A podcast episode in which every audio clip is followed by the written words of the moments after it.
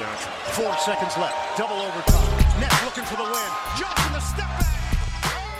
Moin und herzlich willkommen zum neuen Vögli, Ausgabe Nummer 4. Straighter Basketball Talk wartet heute auf euch. Das ist ja hier unser Zweitformat. Mit dabei ist Arne Tegen. Man muss direkt mal zu sagen, hatte einen stressigen Tag heute der Junge. Dementsprechend müssen wir das Ganze heute auch so minimal anders machen, als wir uns vielleicht eigentlich vorgenommen hatten. Das Ranking fällt heute leider aus. Dafür werden wir ein paar mehr Hörerfragen mit reinnehmen. Da gab es auf jeden Fall jede Menge schon mal dafür Shoutout. Aber erstmal nehmen wir mal mit rein. Er ist mitten in der Leitung. Grüße nach Hamburg. Arne Tegen ist da. Ja, moin Mahlzeit und Bienvenidos natürlich auch von mir. Herzlich willkommen zum vierten Vögli in unserer jungen Vögli-Geschichte. Ich freue mich auf jeden Fall, du hast recht, es wird heute minimal aus dem Ärmel geschüttelt werden müssen, aber das kriegen wir auf jeden Fall geregelt.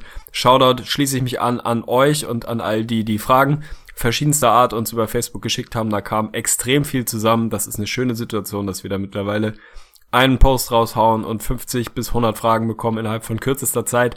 Sehr, sehr geil. Auch heute werden wir nicht jeder Frage gerecht werden können nehmt aber einen ganzen Haufen mit rein. Die, die wir nicht schaffen, entweder kommen sie ins Archiv, wenn sie zu kacke waren, nehmen wir sie gar nicht mit rein, oder wir beantworten sie in der Gruppe live und direkt. Also da ja, kommen die meisten auf ihre Kosten und die, die es nicht kommen, die sollten sich halt auch einfach mal selber hinterfragen. Ja, das, das ist so ein bisschen die Frage, weil man muss minimale Kritik zumindest üben. Ich habe das Gefühl, also bei vielen Fragen war es echt so ein bisschen der Fall, das hatten wir dann so vor drei Episoden beantwortet, vor vier Episoden. Also gut, es ist scheinbar vertretbar, dass ihr nicht jeden, jede Episode hört, aber an sich ist es eigentlich auch nicht vertretbar, also reißt euch zusammen.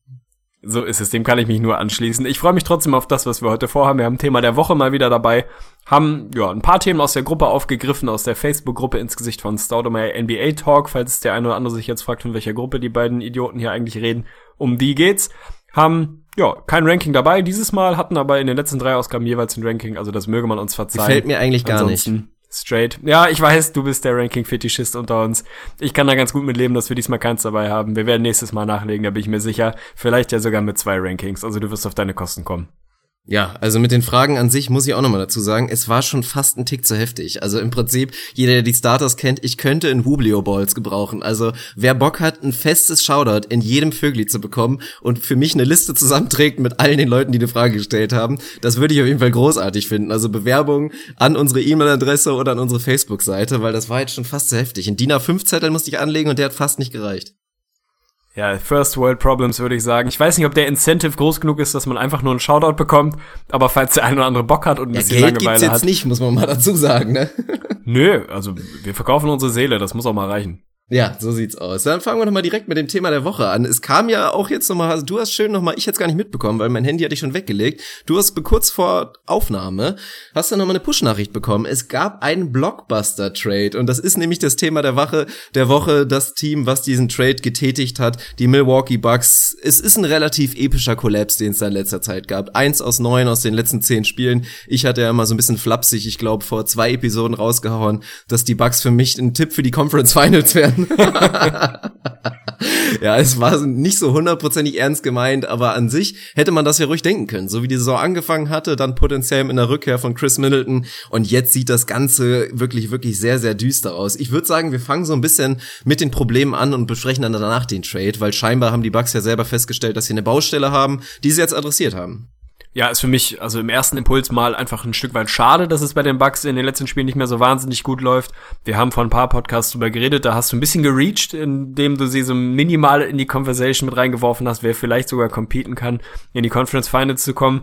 Aber lange, lange waren sie ein Team, was um und bei Platz 4 im Osten hätte mitspielen können, was viele gesehen haben, wo die Frage im Prinzip war, wer kann wirklich hinter den, ich nenne sie jetzt einfach mal großen drei, Cleveland, Boston und Toronto, da wirklich um Platz vier mitspielen. Da waren sie lange in der Position, dass sie da vielleicht nicht der Favorit waren, aber ein Team, das mit in der Verlosung war, da sind sie jetzt komplett raus. Aktuell sind sie Zehnter, eins und neun, hast du gesagt, die letzten zehn, vier in Folge verloren.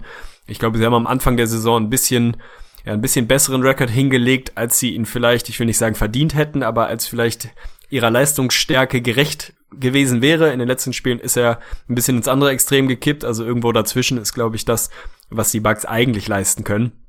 Ich hab's, äh, ja, ich hab's, ich will nicht sagen, ich hab's erwartet, aber dass Giannis Antetokounmpo in seinem, ich glaube, vierten Jahr in der Liga nicht über die komplette Saison wirklich Borderline MVP-Leistungen auflegen kann, darf einen eigentlich nicht zwingend überraschen. Die Bugs haben hier und da eine Baustelle, was das Spacing, was das Shooting angeht. Chris Middleton hast du angesprochen, der fehlt natürlich an allen Ecken und Enden. Lange konnten das einfach völlig weltfremd aufgelegt hat, weil Jabari Parker extrem gut, auch so Borderline All-Star im weitesten Sinne Leistungen wirklich produziert hat. Das ist jetzt so minimal abgekühlt und die Defense ist total kollabiert. 111er Defensive Rating in den, im kompletten Januar. Damit kommst du halt nicht so ewig weit, wenn es in der Offense dann nicht so klickt, dass du das kompensieren kannst. Sie haben ihre Baustellen, die haben sie lange sehr, sehr gut kaschieren können. Dass sie jetzt so rausfliegen, tut mir ein bisschen weh, weil ich sie unfassbar gerne anschaue. Ich hoffe, dass sie da den Bounceback zumindest einigermaßen wieder kriegen. Sie sind nicht weit weg, was die Playoff-Plätze angeht. Das ist keine Frage. Der Osten ist da hinten einfach nicht so stark ich da ja so ein bisschen den Schalter wieder umlegen können und gerade Giannis dann, ja, der wird nicht das wieder auflegen können, was er, was er zu Saisonbeginn gezeigt hat. Der ist halt noch kein Russell Westbrook, auch wenn er da auf seinen Spuren unterwegs ist. Aber der Junge ist extrem jung. Das kannst du nicht erwarten, dass der in einem Team, was seine Baustellen hat, über die Saison so vollkommen durchlädt. Also ich finde es nicht extrem überraschend, aber ich finde es erstmal schade. Das wollte ich eigentlich damit sagen. Sind ein Team, was mir sympathisch sind, was ich gerne anschaue. Schade, dass sie da jetzt so ein bisschen vom Hype verloren haben. Ja, das sehe ich absolut genauso. Für mich sind sie auch so ein bisschen zum zu einem so der versteckten Lieblingsteams herangewachsen durchaus. Also ich glaube, der große Takeaway muss da so ein bisschen sein und das hattest du da eben gerade schon angedeutet in deinem Take, dass sie einfach zuvor vor dieser schlimmen 1 zu 9 Phase einfach so ein bisschen über ihre Möglichkeiten so hinaus agiert haben, dass das einfach ein bisschen überm Limit war und dass wirklich so ein wahnsinnig guter Janis da viele Baustellen, die auch davor wirklich schon da waren, einfach kaschiert hat, weil wenn du wirklich reinguckst aus den letzten zehn Spielen, in denen es ja so scheiße läuft, Janis gibt dir immer noch 20 plus Punkte bei einer Superquote aus dem Feld und auch ein Jabari ist eigentlich auch noch stabil unterwegs. Das große Problem daneben steht dann eigentlich, ja, wer, wer hilft denn sonst eigentlich noch? Und da ist dann halt wirklich schon ein drastischer Abfall. Also das ist, viele Themen sind klar, es ist für mich natürlich das riesen, riesengroße Thema, was viele Teams haben, die am struggeln sind. Natürlich Outside Shooting, was kaum vorhanden ist. Jabari und Giannis gehören wirklich noch zu den, zu den potentesten, also Shootern, was das angeht, nehmen mit die meisten, nur Tony Snell geht dann noch mit in die Range und die beiden zusammen treffen halt 22 Prozent ihrer Dreier. So, das ist dann ein Stück weit zu wenig auf jeden Fall. Und wenn du wirklich auch quasi nur mit Tony Snell so ein bisschen leicht hochvolumigen hast, der tatsächlich ein Knockdown-Shooter momentan ist, der trifft irgendwie 60 Prozent seiner Würfe, ist so ein bisschen verrückt, dann ist das, kann das auf jeden Fall so ein kleines Problem sein. Also um das nochmal in Zahlen zu sagen, die Bucks haben keinen, in dieser letzten Phase, in diesen letzten zehn Spielen, hatten sie keinen einzigen Spieler, der mehr als vier Dreier pro Spiel genommen hat. Nur um da mal eine Referenz zu nennen. Die Cavs haben sechs, die mindestens vier Three-Pointer pro Spiel nehmen. Also das ist einfach in der aktuellen Entwicklung so ein kleines bisschen zu wenig. Und Thema Defense, das ist, immer so ein bisschen so eine spannende Sache mit den Bugs. Das haben wir auch wirklich vor ein, zwei Jahren dann schon mal erlebt, dass die Bugs davon leben. Sie machen das ja auch bewusst mit ihrem freaky langen Lineup, dass sie viele Leute da so ein bisschen mit überraschen, auch jetzt mit diesem neuen Stil. Wir rennen einfach um Janis herum. Bloß, dass das irgendwann dann auch so ein kleines bisschen ausrechenbar ist, dass die Leute sich darauf einstellen und dass dann teilweise auch defensiv wirklich Schwächen ausgenutzt werden. Und was natürlich eine Riesenschwäche ist bei den Bugs, Thema Rim Protection. Also da ist eigentlich wirklich kaum was vorhanden. Da hast du mit, mit Jabari insgesamt dann doch eher einen schwachen Verteidiger Verteidiger. Du hast mit John Henson keinen Rim Protector. Du hast eigentlich wirklich quasi keinen Rim Protector. Der einzige, der es noch so minimal war, war Miles Plumley. Und jetzt, Spoiler, ist gleich ein Thema. Der ist jetzt auf einmal auch weg. Da haben sie zwar jetzt ein bisschen nachgebessert, da kommen wir gleich drauf. Aber das sind jetzt erstmal so die ganz großen Baustellen, warum es auch aktuell nicht läuft. Ja, bin ich absolut dabei. Also das ist, glaube ich, so ein bisschen das, was den Blazers letztes Jahr passiert ist, die etwas über ihren Möglichkeiten unterwegs waren, dann schleicht sie so eine Erwartungshaltung rein, dass man denkt, oha, die Bugs, vielleicht können sie sogar Vierter werden, vielleicht können sie tatsächlich irgendwie um Homecourt im Osten mitspielen. Ich habe da nie so hundertprozentig dran geglaubt, aber sie waren halt lange echt dran. Da haben sie erst so richtig gesagt, ein bisschen über ihre Verhältnisse performt. Jetzt ist es ein bisschen drunter. So schlecht wie im Moment sind sie natürlich auch nicht. Aber wenn man sich das Netrating oder beziehungsweise das Plus-Minus anguckt, sind sie bei minus 0,3, also um und bei um und bei null, was im Prinzip mehr oder weniger ein 500er Team ist und irgendwo in der Range sehe ich sie eigentlich auch. Da haben wir sie vor der Saison gesehen, da haben wir sie tatsächlich auf Platz 10 getippt, wo sie jetzt aktuell sind. Chris Middleton fehlt an allen Ecken und Enden. Ich glaube schon, dass sie bis zum Ende irgendwie um die, um die hinteren Playoff-Plätze spielen können. Da irgendwo gehören sie hin, auf Platz 4 im Osten, da gehören sie halt ganz einfach nicht hin, zumindest nicht solange Chris Middleton fehlt und sie da nicht im Roster ein bisschen nachbessern, denn sie haben zwei elementare Problemstellen, die hast du richtig adressiert. Thema Rim Protection ist die eine, Thema Outside Shooting ist die andere. Jetzt könnte man sagen, zwei Fliegen mit einer Klappe geschlagen. Wir haben den Blockbuster Trade, wir haben beide Problemstellen bedient. Die Bucks schicken offenbar laut Brian Windhurst, und das hört sich schon so an, als wäre das Ding in trockenen Tüchern, schicken Miles Plumley, der in den letzten Wochen reihenweise DNP Coach Decision bekommen hat. Also der ist komplett raus aus der Rotation gefallen. Vielleicht auch nicht ganz so unrecht. Dafür kriegen sie offenbar Roy Hibbert, also Thema Rim Protection, zumindest auf dem Papier mal dazu und Spencer Horse, also Thema Outside Shooting von der großen Position. Ist das für dich jetzt mal direkt Instant Reaction Move, der Sinn macht, der sie vielleicht an beiden Enden so minimal besser macht? Also ist das so ein bisschen Tropfen auf den heißen Stein? Schauen wir mal, was geht, oder ist das tatsächlich ein Move, der die Qualität im Roster der Bugs ernsthaft irgendwie signifikant verändert. Also riesen erwarte, Veränderung erwarte ich da jetzt nicht. Das ist so ein bisschen mal wieder so eine halbgare Lösung, weil schon allein, dass sie jetzt sich wirklich zwei Center wieder dazuholen, besagt wieder das, was auch vorher schon die ganze Zeit war und was mir persönlich auch gar nicht gefallen hat, dass die Bucks einfach keine Lösung da auf der 5 ge gefunden haben und jetzt schon wieder so eine Lösung nehmen, dass dann irgendwie mal dann Roy Hibbert seine 22 Minuten spielt und mal dann wahrscheinlich ein Spencer Horse seine 18 Minuten spielt. Ich weiß nicht, ob das so gut fun funktioniert. Rein vom Papier hast du gesagt, macht das natürlich Sinn. Roy Hibbert war die letzten Jahre immer einer der besseren Brim Protector der Liga. Er ist so ein kleines bisschen durch. Also ich hatte mir eigentlich auch mehr erwartet von ihm vor der Saison. Das sieht schon nicht mehr ganz so gut aus, aber rein jetzt Thema Rim Protection ist er natürlich ein riesen Upgrade zu allem, was die Bucks da aktuell im Roster haben. Und so eine Stretch 5 mit so einem Spencer Horse kann natürlich helfen. Also rein theoretisch sind es die Baustellen. Effektiv wird es jetzt nicht viele Wins, glaube ich, addieren. Bin ich dabei. Ich glaube nicht, dass wir von den Bucks jetzt auf einmal eine riesen Streak erwarten können. Die Frage, was passiert mit Greg Monroe, ist dadurch auch nicht so ernsthaft gelöst. Rutscht der jetzt ins Starting Lineup? Wahrscheinlich nicht. Wahrscheinlich bleibt er bei seiner alten Rolle. Ob das denn die Lösung langfristig ist, muss man mal sehen. Was ich so als Randnotiz an dem Move ganz charmant finde, ist, dass er sie etwas flexibler macht. Über Miles Plumlee haben wir gesprochen. Der hat vier Jahre, ich glaube, 52 Millionen im Sommer unterschrieben. Ein Vertrag, der trotz neuem Cap jetzt aktuell nicht so wahnsinnig charmant aussieht. Da sind sie ein Stück weit flexibler, denn Roy Hibbert sitzt, glaube ich, nur noch auf dem One-Year-Deal. Der müsste nächstes Jahr, also jetzt im Zweifel im nächsten Sommer, Unrestricted Free Agent werden, den kannst du theoretisch loswerden. Spencer Horse hat, glaube ich, noch eine Player Option fürs nächste Jahr, ist aber auch nicht mehr ewig lang in den Büchern.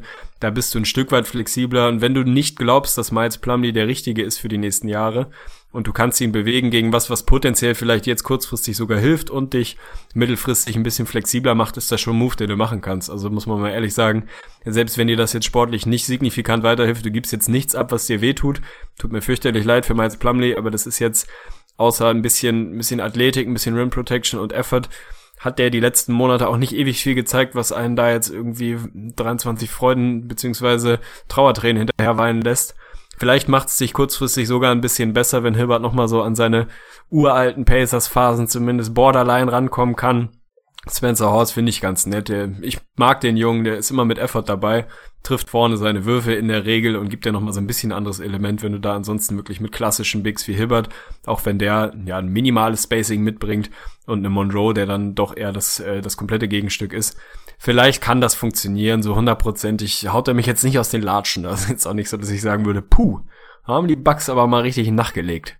Nee, aber du sprichst, glaube ich, was Wichtiges an. Also rein vom GM-Faktor her, wenn es jetzt nicht unbedingt die sportliche Lösung ist, muss man sagen, haben sie da einen soliden Job gemacht. Einen der, viele würden, glaube ich, sagen, schlechteren Verträge aktuell in der NBA einfach mal kurz abzuladen. So Und nächste Saison könnten die anderen beiden potenziell nicht mehr auf den Büchern sein. Also das ist ein Move gewesen, der sie finanziell jetzt erstmal flexibler macht. Wie sie die Kohle jetzt dann irgendwie nutzen würden, ist dann wieder die große Frage, weil das ist dann eigentlich wieder das nächste Thema. Da geht's jetzt eigentlich schon los. Absolut schlechter Job von mir. Ich habe mir hier die Mühe gemacht mit den ganzen Fragen und den Namen und den Shoutouts. Jetzt habe ich den Namen auf jeden Fall nicht parat, aber ich glaube, wir haben eine, wir haben dann auch eine Frage bekommen, die dann in die Richtung ging, so, weil es ist ja die Sache, es ist nicht so dramatisch, wie es jetzt vielleicht klingt. Die Bucks sind ein Spiel hinter den Hornets, sind aber im Lost Column theoretisch gleich, also sind was die verlorenen Spiele angeht Achter, nur dass die die Hornets schon ein paar mehr Spiele gemacht haben und dementsprechend gewonnen hatten. Also sie sind sehr sehr nah dran und man spricht so ein bisschen darüber, dass Chris Middleton jetzt im Februar zurückkehren könnte, Mitte Ende Februar. Das wäre dann schon mal ein Move, der es wieder sehr realistisch macht, dass du irgendwie in die Playoffs da reinkommst. Bloß da kam dann die Frage dazu, und letztendlich dann die Spekulation, wäre das denn der richtige Move oder guckt man dann lieber als Bucks-Team dann ganz ehrlich in den Spiegel und sagt, ja, wir haben ganz nette Assets, aber sind wir irgendwie eine Free Agency Destination so, hm, so, so wäre es nicht vielleicht besser zu sagen, okay, man macht jetzt doch so einen minimalen Tank-Job und guckt, dass man doch noch ein bisschen höher da irgendwie in die Lottery reinbekommt. Ja, auch darüber haben wir immer mal wieder gesprochen, jetzt nicht spezifisch bei den Bucks, aber so grundsätzlich für mich Gibt's da, ja, gibt's da nicht die eine finale Antwort? Da musst du von Team zu Team schauen. Über die Mavs werden wir später auch nochmal sprechen. Die sind für mich ein Team, wo es relativ wenig Sinn macht, da irgendwo hinten noch in die Playoffs zu sneaken. Bei den Bucks bin ich da anderer Meinung. Das ist für mich eher ein bisschen ähnlich wie bei den Timberwolves. Wenn du mir jetzt sagst, die Bucks kriegen einen der Top 3, 4, 5 Picks, weil sie wirklich Hardcore den Rekord nach unten ziehen und dann irgendwie ernsthaft einen richtig hohen Pick bekommen, dann kann das natürlich auch für die Bucks Sinn machen zu sagen, dann gehen wir halt noch mal ein Jahr in die Lottery und holen uns wirklich einen richtig, richtig wertvollen Pick und schauen, was wir da noch mal bekommen können. Aber bei den Bugs mit so einem jungen Team, die du irgendwie entwickeln willst, da bin ich immer noch Verfechter davon. Schau, dass du den Jungs wirklich Raps in den Playoffs geben kannst, wenn es denn irgendwie geht. Also lass die Bugs dann halt irgendwie Zehnter werden, dann kriegst du so einen mittelmäßigen Pick, der macht dich auch nicht zwingend besser, auch wenn der Draft einigermaßen tief sein soll. Es ist kein Top-Pick in aller Voraussicht nach, also wird er dich wahrscheinlich erstmal kurzfristig nicht signifikant besser machen. Baue alles um Giannis Antetokounmpo und damit der so schnell wie möglich auf dem absoluten Top-Niveau ist, würde ich sagen all in. Versuche irgendwie Achter zu werden, Siebter zu werden, vielleicht sogar Sechster zu werden, keine Ahnung. Aber bei den Bugs spezifisch würde ich sagen, ab aufs Gas, schau, dass du da irgendwie in die Playoffs kommst. Da hilft es mir jetzt wenig, wenn ich irgendwie Zehnter, Elfter werde und nochmal so einen mediocre Pick bekomme. Weiß ich nicht. Also da bin ich dann schon eher Ähnlich wie ich es bei den Timberwolves sehen würde. Natürlich kann das irgendwo auf einer Ebene Sinn machen zu sagen, dann geh halt nochmal in die Lottery, aber da würde ich sagen, komm, gib Gas, sieh zu, dass du da Raps bekommst. Anders als meinetwegen die, die Lakers. Natürlich müssen die tanken, die müssen ihren Pick behalten. Völlig andere Situation. Also da gibt's auch nicht, nicht die allgemeingültige Lösung. Aber ich, wenn du mich fragst, ich als GM, Coach, was auch immer bei den Bucks, General Floor Manager, wenn ich der wäre bei den Bucks, würde ich sagen, ab aufs Gas und schau, dass du in die Playoff rutscht. Ja, es ist spannend auf jeden Fall. Also erstmal sehe ich es persönlich relativ schwierig, überhaupt das mal so bewusst zu machen, weil sollte sich da jetzt irgendwie keiner groß verletzen und sollte Chris Middleton da zurückkommen, wie willst du das erstmal so hinbekommen, ohne dass du jetzt ja. wirklich ganz offensichtlich Spiele verlierst? Weil dafür sind sie dann doch noch fast ein bisschen Tick zu talentiert. Aber was ich ganz spannend finde bei den Timberwolves, wenn du jetzt dieses Argument mit reinnimmst, das sehe ich da auf jeden Fall ganz genauso. Aber eigentlich sind die Bucks ja schon vielleicht so minimal das Gegenbeispiel, weil wenn man da mal ganz ehrlich ist, wie viel hat es den Bucks jetzt wirklich gebracht, dass sie vor zwei Jahren da in die Playoffs Playoffs gekommen sind, eine Rutsche bekommen haben. Also eigentlich, wenn man jetzt mal da hinguckt, kann man da jetzt auch nicht sagen, das war jetzt elementar wichtig, dass sie da jetzt einmal da die Raps bekommen haben und die Erfahrung, oder? Nein, das nicht, aber da war eigentlich Janis Antetokounmpo auch noch Sophomore und irgendwie zwei Jahre jünger und in einer ganz anderen Lage, als er heute ist. Heute ist er auf dem Weg, einer der absoluten Superstars der Liga zu sein und ist da nicht mehr so ewig weit weg von, wenn wir uns mal zurückerinnern, was der in den ersten Monaten hier fabriziert hat. Von daher, ja, natürlich kannst du jetzt auch sagen, was hat's ihnen denn gebracht, was hat's den Pelicans gebracht, irgendwie einigermaßen competitive mal eine erste Playoff-Runde zu spielen und sie trotzdem zu verlieren, ist halt schwer messbar. Du kannst jetzt nicht sagen, es hat eislich irgendwie einen Schritt nach vorne gebracht. Aber weil eben genau das Gegenbeispiel bei den Bugs nicht funktioniert, wie wollen die tanken? Dafür sind sie einfach zu gut. Erst recht, wenn Middleton zurückkommt, aber selbst wenn nicht, was willst du machen? Also willst du Giannis sagen, du ab in dem Moment, wo du die Mittellinie übertrittst, Bomben, ballern, gönn dir die Dreier, also was, was willst du tun? Dafür sind sie einfach zu gut.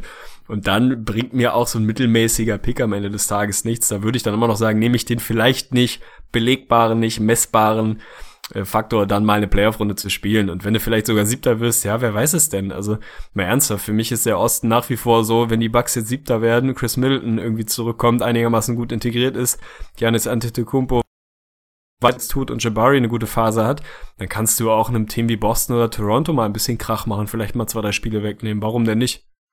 Ja, da werde ich auch nicht von abrücken. Ich meine, ich habe es so ein bisschen flapsig gesagt, aber tatsächlich sehe ich das auch so ein bisschen persönlich so. Und wenn Janis dann einfach wieder so eine sensationelle Phase bekommen würde, dann kann das einfach viel ausmachen. So gut ist er inzwischen schon und das haben wir über weite Phasen dieser Saison wirklich gesehen. Also von daher sind wir uns da, glaube ich, einigermaßen einig und hoffen jetzt so ein bisschen, dass der Blockbuster-Trade da ein bisschen die Kehrtwende einleitet. Ja, so sieht's aus, würde ich sagen. Also ich habe nichts mehr hinzuzufügen. Ich weiß nicht, ja, wie es bei dir nee, ansonsten, was man vielleicht so ein kleines bisschen erwähnen muss zum Thema Tanken, auch wenn wir nicht der Meinung sind, dass es funktionieren würde. Man spricht ja mal drüber, wir sagen es ja immer ganz offen ehrlich, wir haben keine Ahnung von der Draft Class wirklich, aber man spricht wirklich davon, es gibt vier, vielleicht sogar fünf Leute, die könnten potenziell Franchise Point Guards werden. Und da ist dann vielleicht weiterhin so ein bisschen die Thematik, auf welcher Position haben die Bucks aktuell ein Problem? Es ist so die eins oder eineinhalb, wenn man halt Janis eigentlich als Point Guard sieht egal wie gut er theoretisch wirklich als dieser Point Forward ist, wäre es schon ganz angenehm, wenn du eigentlich auch wirklich einen guten nominellen Point Guard äh, da im Roster hättest und auch wenn Malcolm Brogdon da als Rookie wirklich einen sehr sehr soliden Job macht, ist das natürlich jetzt aktuell noch nicht die gewinnbringende Lösung. Also da vielleicht theoretisch einen Franchise Point Guard zu draften, wäre natürlich ganz charmant. Letztendlich wird es aber glaube ich nicht funktionieren. Also ich finde es ganz okay, die Pieces sind da. Thorn Maker wird der Sophomore of the Year werden in der nächsten Saison und dann passt das alles. Bin ich dabei. Und das ist mir dann auch einfach zu, ja, zu hypothetisch, so eine Diskussion. Also natürlich, wenn du mir jetzt sagst, die Bucks kriegen den fünften Pick und können sich da einen potenziellen Franchise-Point Guard irgendwie picken, dann würde ich auch sagen, ehe du Achter, Siebter wirst, irgendwie eine kompetitive erste Runde spielst und rausgehst, dann versuch halt dir, dir den Jungen zu sichern. Aber ich meine, wir kennen die Draft Class oder die Draft Lottery, Entschuldigung, nicht die Draft Class. Es ist halt nicht in Stein gemeißelt, dass du diesen Pick bekommst, dass dann deine Jungs noch da sind, dass die so gut sind, wie wir es uns alle versprechen. Also auch das haben wir immer wieder, immer wieder betont. Häufig sind es gerade die Draft Classes, die wahnsinnig hochgehypt werden, die dann damit nicht so hundertprozentig mithalten können. Also da sind mir an der Stelle einfach zu viele What-Ifs, als dass ich sagen würde, jetzt gehen wir voll all in und tanken da so halb und schauen, dass wir irgendwie einen, einen Franchise-Point Guard bekommen, der dann möglichst innerhalb von anderthalb bis zwei Jahren extrem gut ist, weil dann wird Janis Antetokounmpo brutal gut sein. Also das passt mir dann irgendwie alles nicht so hundertprozentig zusammen. Natürlich kann man es machen, wäre nicht mein Weg, heißt nicht, dass es der richtige ist, aber GM Tegli würde es anders machen. Ja, ist doch in Ordnung. Dann haben wir die Bugs jetzt, glaube ich, so ein bisschen abgehakt und machen jetzt mal weiter mit ja, so einem halben Gruppenthema. Wir machen ja eigentlich immer so ein bisschen die Themen der Wochen, die in unserer Facebook-Gruppe wirklich heiß diskutiert werden. In dieser Woche war es ein bisschen dünn, muss man mal ein kleines bisschen sagen. Also da waren wirklich unsere Awards da, unsere Umfragen, unsere Wahlmöglichkeiten, die wir da stellen, waren da so ein bisschen dominant. In den Teamposts ging es natürlich auch wie immer zur Sache. Aber was so diese richtig großen Themen anging, war es in der Woche einfach so ein kleines bisschen dünn. Aber das war, glaube ich, auch tatsächlich einfach der Action der NBA geschuldet. Gab auch jetzt nicht so viel. Ich meine, müssen uns nicht, nicht unbedingt über Charles Barkley und LeBron James unterhalten, würde ich sagen. Die Sache ist relativ offensichtlich. Aber dann machen wir doch mal ein Thema, was auch potenziell ein bisschen kontrovers sein könnte. Wir hatten ganz groß zum dritten Mal wirklich zur Wahl gestellt den Spieler des Monats. Wir küren jede Woche den Spieler der Woche aus unserer Community. Jeder darf da wirklich mitschwimmen. Von daher ist das da auch nochmal interessant für alle Leute, die noch nicht mit drin sind. Und den Spieler des Monats suchen wir natürlich auch. Und tatsächlich geworden ist es Trust the Process. Es ist Joel Embiid geworden. In einem Kopf-an-Kopf-Rennen, ganz knappe Geschichte, der sich tatsächlich gegen Isaiah Thomas durchgesetzt hat, der im Januar völlig durchgedreht ist, muss man mal dazu sagen. 33, also 33 Punkte pro Spiel, sensationelle Quoten, fast wirklich 50, 40, 90. Ja, was sagst du dazu? Wir haben, glaube ich, beide für Isaiah Thomas gestimmt, aber kannst du es zumindest so ein bisschen nachvollziehen mit, mit Joel Embiid? Natürlich kann ich das ein bisschen nachvollziehen. Du hast recht, ich habe für Isaiah Thomas gestimmt, habe mich da nicht so wahnsinnig leicht getan. Ich stimme auch nicht jedes Mal ab, weil eigentlich möchte ich das nicht durch meine unfassbar grenzenlose Kompetenz verzehren, dieses oh Voting. Nein, es soll ein Voting der Gruppe der Community sein und das ist auch völlig richtig so in meinem persönlichen Player of the Month Voting wäre Joel Embiid irgendwo zwischen Platz 4 und 5 gewesen. Zwischen Platz 4 und 5 ist auch gut. Also entweder auf Platz 4 oder auf Platz 5. Der hat einen bockstarken Monat gespielt, wenn man sich die Statistiken anguckt. Die Sixers sind 7 und 2 in den neuen Spielen gegangen und nochmal, die Sixers sind 7 und 2 gegangen in den neuen Spielen. Nicht irgendein vernünftiges Team, sondern die Sixers, die jetzt nicht gerade eins der Top-Teams der Liga sind. Joel Embiid legt da ein Net-Rating von 16,0 auf. 91,2 Defensive Rating, also unfassbar gute Defense. Seine traditionell überragenden Spieler hat er dabei. Natürlich sind die Minuten nach wie vor ein Thema bei ihm. Da ist er nun mal nicht über, über 30 Minuten oder was andere Jungs da bekommen. Da ist er bei gut 26 Minuten, glaube ich. Ist immer die Frage, wie hochgewichtig das. Erstmal ist es für mich immer noch eine unfassbare Cinderella-Story, was mit Embiid gerade passiert dieses Jahr. Es ist unfassbar. Der ist jetzt Player of the Month. Vor drei Monaten haben wir darüber gesprochen ansatzweise NBA-Basketball spielen kann, ob das alles so for real ist oder ob er nur über irgendwelche 1,70 Meter großen Assistant Coaches danken kann. Also es ist einfach immer noch eine unfassbar geile Storyline. Von daher kannst du definitiv einen Case machen für ihn. Ich finde, dass du im Januar eigentlich unter rein objektiven Kriterien, wenn man es mal so anlegen will, nicht an Isaiah Thomas vorbeikamst, für mich auch nicht an Stephen Curry, vielleicht auch Kevin Durant vorbeikamst, die ich da vor Embiid gesehen habe, auch ein John Wall hat seinen Case für sich. Also es gab da einfach mindestens eine Handvoll Kandidaten, die übertrieben unterwegs waren. Ich hätte mich nicht für Embiid entschieden, finde die Wahl aber völlig legitim. Der ist einer der kan Kandidaten, den du da wählen kannst. Und wenn die Gruppe das will, dann musst du der Gruppe das geben. Trust the process. Also es ist halt eine schöne Story, das spielt da mit rein die Storyline darf man irgendwie auch nicht komplett ausblenden. Von daher, Yogi Farrell konntest du nicht wählen, der wird es dann im Februar werden.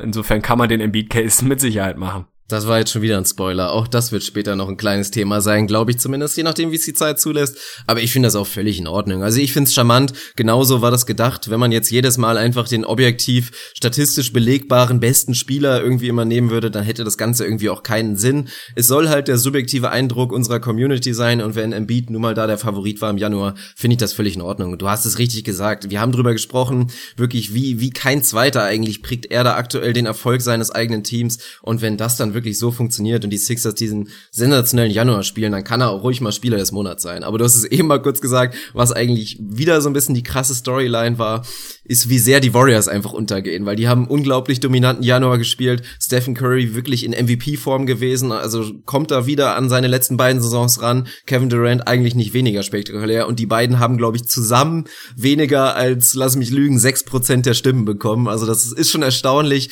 wie sehr die dann doch irgendwie so ein bisschen unterm Radar fliegen, weil es wahrscheinlich einfach ein bisschen langweilig geworden ist. Das wird's wohl sein. Es ist natürlich ein bisschen der Faktor, die nehmen sich gegenseitig was weg, wenn man mal in die individuellen Stats von Stephen Curry und Kevin Durant im Januar geht. Vollkommen geisteskrank. Also das ist einfach, das, das ist unfassbar, was die Jungs da produzieren. Scoren wie die Weltmeister, der Teamrecord bei 11-2 beziehungsweise 12-2. Die sind komplett am Zünden, am Durchladen. Stephen Curry mit einem 20er Net-Rating im Januar. 20. Also es ist vollkommen geisteskrank. Draymond Green und Clay Thompson sind da ähnlich unterwegs, weil die Warriors einfach im Januar komplett durch die Liga gepflügt sind es ist irgendwie so ein bisschen dieses Jahr, es ist halt nicht ganz so charmant, nicht ganz diese Storyline. Natürlich polarisiert ein Team wie die Warriors, du hast die typischen typischen Antipathisten, wenn ich das Nomen mal kreieren darf, die einfach die Warriors ein bisschen ungeil finden und da aus Prinzip nicht für sie abstimmen würden. Das hast du da eher, als es vielleicht einen Beat hat oder ein irgendein Junge von einem Team, was weniger polarisiert. Von daher, ich kann das absolut nachvollziehen rein objektiv machen würdest, dann kannst du dir so ein Voting sparen. Dann kannst du auch jedes Jahr gucken, wer hat irgendwie das beste Netrating, die meisten Punkte, was weiß ich, aufgelegt und gibst dem halt den Award. So ist ja nicht gedacht. Das soll ein subjektiver Community Award sein. Genauso ist ja gedacht. Wenn das nicht vollkommen ausartet und was weiß ich, wer Eric Bledsoe oder sonst jemand da irgendwie den mit dem Award wegrennt, solange es einer von den Jungs ist, für die man einen Case machen kann, das ist für mich die Grenze dann finde ich das völlig okay. Und du kannst einen Case für ein Beat machen. Ich finde ihn nicht stark genug, aber ich entscheide das nicht und finde das vollkommen in Ordnung. Ja, dann lassen wir das auch so stehen. Ist auf jeden Fall eine spannende Sache. Wir, wir sind sehr, sehr gespannt, wie es weitergeht. Also ob wirklich Embiid Back-to-Back gehen kann, das müsste dann auf jeden Fall sportlich gerechtfertigt sein. Also sagen wir es mal so, da kann es dann, dann doch nicht irgendwie so ein Popularity-Contest sein. Ja, vielleicht müssen wir da intervenieren, mal schauen. Aber aktuell ist das noch völlig im Rahmen, nur mal so rein aus Interesse für alle, die es irgendwie noch nicht wussten. Im November war es Russell Westbrook, im Dezember tatsächlich Janis Antetokounmpo und jetzt Embiid. Also ist dann auch doch schon spektakulär, dass abgesehen von einem Westbrook Westbrook, von dem man es vielleicht erwartet hätte, jetzt tatsächlich zwei Leute Spieler des Monats geworden sind. Also da hätte man wahrscheinlich nicht drauf gewettet vor der Saison. Nee, wohl nicht. Zwei Leute aus klaren Losing-Teams, die jetzt nicht unbedingt absolute, ja, absolute Top-Teams der Liga sind. Aber mein Gott, das ist doch eher spannend. Also wenn ich gucken will, wer irgendwie, wer da sonst immer weiter vorne mit auftaucht, dann kann ich mir auch die ganz normalen NBA-Votings reinziehen. Da muss man dann nicht jedes Mal nachwählen. Unsere Community geht ein bisschen einen anderen Weg und das finde ich auch geil so. Insofern Shoutout an alle, die mit abgestimmt haben, weiter so, beziehungsweise stimmt noch mehr mit ab. Also wir haben da in der Gruppe kurz drüber diskutiert, dass die Teilnahmerate zwar ganz schön ist, aber definitiv ein bisschen, damit das Ding noch aussagekräftiger wird, noch ein bisschen nach oben gebumst werden müsste. Also werden wir diese Posts in Zukunft anpinnen oben in der Gruppe. Jeder mal kurz in die Stats schauen, die werden wir jedes Mal mit verlinken und dann sein Voting da lassen. Dann haben wir da auch das komplette Meinungsspektrum abgedeckt. So ist es. Dann gehen wir jetzt in die Hörerfragen rein. Davon gab's jede Menge und die waren äh, so ein bisschen zentriert für für zwei Teams auf jeden Fall, die da sehr prominent genannt wurden, aber das auch völlig zu Recht. Zwei Teams, die da jetzt Serien gestartet haben, die man nicht unbedingt erwartet hätte. Wir hatten beide Teams so ein bisschen mehr oder weniger abgeschrieben schon. Jetzt auf einmal, ja, werden sie vielleicht dann doch noch relevant zu den Players. Wir fangen einfach mal mit dem Team im Osten an, von dem da momentan viele was hören wollen und das sind die Miami Heat. Da hat unter anderem Tim Frei uns relativ ausführlich gefragt. Ach nee, Tim Frei hat was anderes gefragt gefragt, das ist auch ganz gut. Der gute Alice D. hat uns nämlich gefragt, unter anderem, was passiert eigentlich gerade in Miami? Ein Team, das eigentlich nur aus Rollenspielern besteht und dem, und dem Player of the Week, Dion Waiters, fackelt die Liga ab, was ist da los? Und dazu hat er auch noch gefragt, falls du es mitbekommen hast, du hattest ja nicht so viel Zeit heute für die NBA, wie wir die ganze, wie wir die Aktion von James Johnson in der letzten Nacht wirklich gesehen haben, werde ich dir gleich erklären. Nach dem Foul an Whiteside, falls du es nicht gesehen hast, aber auch ein Mark Hermle hat da ähnliches gefragt und hat dann wirklich gefragt, warum sind die Miami Heat im Januar auf einmal ein Top 5 Team, wenn Tanken eigentlich die beste Option ist. Also es ist sehr, sehr multidimensional. Er hat auch noch gefragt, was sie jetzt mit Goran Dragic machen, ob sie ihn jetzt doch behalten, Fragezeichen. Also viele, viele Themen, du merkst es schon. Aber wir fangen, glaube ich, einfach mal ganz, ganz locker und schnell an und wir müssen das Ganze jetzt natürlich ein bisschen weniger ausführlich machen. Das hatten wir uns immer so vorgenommen für die Fragen. Was passiert da gerade in Miami?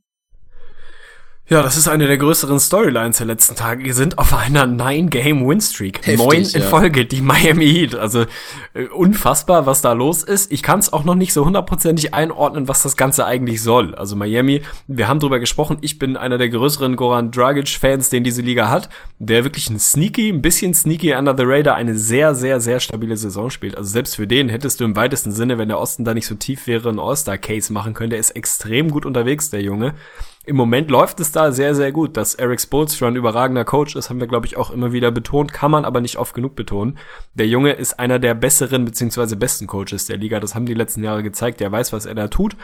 Der hat jetzt in den letzten Wochen da anscheinend den richtigen Dreh gefunden. Ich habe nicht tief in die Stats geguckt. Ich weiß nicht, ob irgendjemand außerhalb von Waiters Island vollkommen durchlädt und einfach zündet ohne Ende die Miami Heat sind für mich so ein bisschen, ja, ein schwer greifbares Team. Du hast irgendwie Dragic, an dem ich persönlich hänge, Whiteside, der nicht hundertprozentig mein Favorit ist, hast eine ganze Reihe interessanterer, jüngerer Jungs mit einem Tyler Johnson irgendwie dazwischen, einem Justice Winslow, die ich irgendwie mag, aber die auch noch nicht hundertprozentig, ja, ich sag mal, einen Case dafür gemacht haben, was man von denen erwarten kann, wirklich die nächsten Jahre. Die haben immer mal wieder so Flashes, wo man denkt, ganz geil, gerade Tyler Johnson, einer der spektakuläreren Rollenspieler der Liga, gefällt mir sehr, sehr gut. Justice Winslow ist immer noch so ein bisschen, wo geht die Reise hin? Bleibt er immer einfach ein sehr guter Verteidiger, der in der Offense relativ wenig zu gebrauchen ist? Die Frage ist für mich immer noch nicht so hundertprozentig beantwortet. Für mich ist die größere Frage, warum? Also, selbst wenn du es sportlich kannst, sage ich mal, vorausgesetzt, dass das wirklich das ist, was du leisten kannst, macht es halt relativ wenig Sinn. Also Miami wird keinen Playoff-Push hinbekommen, dafür sind sie dann doch nicht gut genug, behaupte ich einfach mal. Auch Waiters wird irgendwann mal wieder in der reellen Welt ankommen warum, warum gewinnst du da neun Spiele in Folge? Also das, das Net-Rating im Januar ist sogar minimal negativ, glaube ich, um und bei 500. Also sie, sie sind da jetzt auch nicht komplett durchgepflügt, aber es waren halt auch echt eine Reihe Quality-Wins dabei. Also ich habe den Schedule nicht einfach ein paar bessere Teams geschlagen. War nicht absolut unfassbar der Schedule, nicht unfassbar schwer, aber war jetzt auch nicht nur, nicht nur Kraut und Rüben. Also ich werde nicht hundertprozentig schlau draus. Ich finde es irgendwie ganz schön, dass man mal über die Heat redet. Die waren so eins der Teams dieses Jahr, über die man im Prinzip gar nicht geredet hat, weil es die Storylines irgendwie nicht so hundertprozentig gab. Jetzt sind sie mal ein bisschen Thema, aber dass die neun in Folge, also neun in Folge, ich gucke da jedes Mal hin auf die Standings und denk, was? Warum denn? Also die Frage ist für mich nicht beantwortet. Warum? Warum machen die das? ja, es ist auf jeden Fall sehr spannend. Man kann sich die Heat gerade wie so einen alten Polo vorstellen, der eigentlich vielleicht so 140 fahren sollte, aber gerade auf Autobahn Berg runter alles am wackeln mit 190 da langkachelt, da wirklich voll am durchladen. Nee, ganz so schlimm ist es dann doch nicht. Also auch zu den Quality Wins, die waren da definitiv. Sie haben die Warriors bei einer Off Night erwischt, wenn man es vielleicht so ausdrücken will. Sie haben jetzt im letzten Spiel die Hawks geschlagen, die eigentlich auch wieder ganz stabil unterwegs waren. Die Rockets haben sie auch geschlagen. Das waren natürlich echt drei Statement Wins gegen absolute Top Top-Teams der Liga, muss man ja schon mal so sagen. Der Rest war dann doch eher Gemüse. Also gegen normalen Schedule, sagen wir es mal so, mit einem normalen Schedule wird's vielleicht keine Nine-Game-Winning-Streak, aber ja, was passiert da aktuell gerade? Sie haben quasi eine Big Three gerade, also die einfach voll am Durchdrehen ist. Das ist wirklich verrückt. Dion Waiters haben wir schon drüber gesprochen. Der spielt einfach gerade, ich weiß nicht, was mit ihm los ist. Also der trifft halt wirklich fast jede Würfe und Dragic ist halt wirklich, wirklich komplett am Ausrasten. Aber da muss man auch mal dazu sagen, viele haben, glaube ich, absolut zu Unrecht vergessen, wie gut Dragic eigentlich ist. Ich ja. meine, der war vor, ja. vor drei Jahren war es, vor drei Saisons war er Third Team All, All NBA, ja, ja. Third Team All NBA, wirklich der drittbeste Point Guard der NBA. Das muss man sich ja mal reinziehen. Auch damals war die Position schon wirklich alles andere als dünn besetzt. Der Typ kann richtig Basketball spielen. Mit Whiteside hast du einen Borderline All-Star als Center und Dion Waiters spielt gerade wie ein All-Star. Also der hat in diesem Stretch, in diesem Nine-Game-Winning-Streak, hat er gespielt wie ein All-Star und dementsprechend haben die einfach eine große Drei und das muss man sich ja mal ganz simpel reinziehen. Wir haben mal am Beispiel der Nix dieses wirklich basismathematische, diese Gleichung aufgestellt wie wichtig es dann eigentlich ist, halt eine gute Field Goal Percentage zu, zu haben. Und wenn du dir das reinziehst bei den Miami Heat, die große drei, die Jungs, die die meisten Shots dann nehmen, da trifft ein Waiters gerade über 50 Prozent seiner Würfe, ein Dragic ist wirklich, also jenseits von Gut und Böse, der trifft fast 60 Prozent seiner Würfe und auch ein Whiteside ist natürlich hochprozentig unterwegs und das musst du dir ja mal reinziehen. Deine drei wichtigen großen Jungs sind so effektiv unterwegs, so effizient, das erlaubt einfach den Rollenspielern da so ein bisschen, ja, ein bisschen mehr Margin of Error und das funktioniert dann einfach. Ist dann auch interessant interessant. Das erklärt dann wahrscheinlich auch so ein bisschen das kleine bisschen das Net-Rating. Das ist jetzt nicht voll mega positiv ist, weil sie halt von diesen außerordentlichen Leistungen dieser drei Spieler da aktuell leben. Wenn die dann wieder so ein kleines bisschen normaler spielen, dann ist die Qualität, die große Qualität des Kaders, der dann einfach letztendlich nicht gut genug ist. So, sie haben ein paar gute Spieler, drumherum ist viel Gemüse und dann wird's halt immer davon abhängen. Wenn die Jungs weiter so heiß bleiben, dann können sie weiter Spiele gewinnen, aber auch da muss man natürlich erwarten, so, das Gesetz wirklich der Averages, dass es irgendwann wieder Richtung Normalität geht und dementsprechend werden die Heat dann auch einfach wieder schön fallen im Ranking. Es liegt an der Heißigkeit. Wir können so festhalten, es liegt, es liegt an, der, der Heißigkeit. Das wäre eigentlich die Antwort gewesen, ja. und tatsächlich, Dion Waiters, ja, was soll man dazu noch sagen? Der Junge ist Player of the Week bei uns geworden und das vollkommen zu Recht. Der hat einfach mal gezündet ohne Ende. Frage muss man sich nicht stellen, ob, sondern die Frage ist eher wann. Ich glaube, man kann davon ausgehen, dass es bei den Heat relativ schnell wieder in eine andere Richtung gehen wird. Die sind nur aus positiver Sicht 1,5 Spiele vor den Magic. Also der Trend Richtung einem, einem ganz vernünftigen Pick in, in der Lottery ist nach wie vor ganz vernünftig. Muss man sich auch mal vorstellen. Du hast neun in Folge gewonnen und bis zehn Spiele unter 500. Also die Heat waren noch einfach ein absolutes Trash-Team davor. Und das zu Recht. Also die brauchen einen vernünftigen Pick sind dann natürlich eine Free Agency Destination, die dann am Markt aktiv sein werden und da sicher auch nicht ganz unerfolgreich sein werden, prophezei ich einfach mal. Da muss man mal schauen, wohin die Reise geht. Ob ein Goran Dragic getradet wird, ist auch noch nicht so ganz klar. Die Gerüchte werden wieder ein bisschen kälter aktuell. Trotzdem macht es für mich nicht so hundertprozentig Sinn, den Jungen da zu haben. Das hat bis heute nicht so richtig geklickt, auch wenn der individuell überragend unterwegs ist. Und ja, der war ein Third Team All NBA Guy und ist jemand, der als Point Guard unfassbar hochprozentig trifft und das hilft.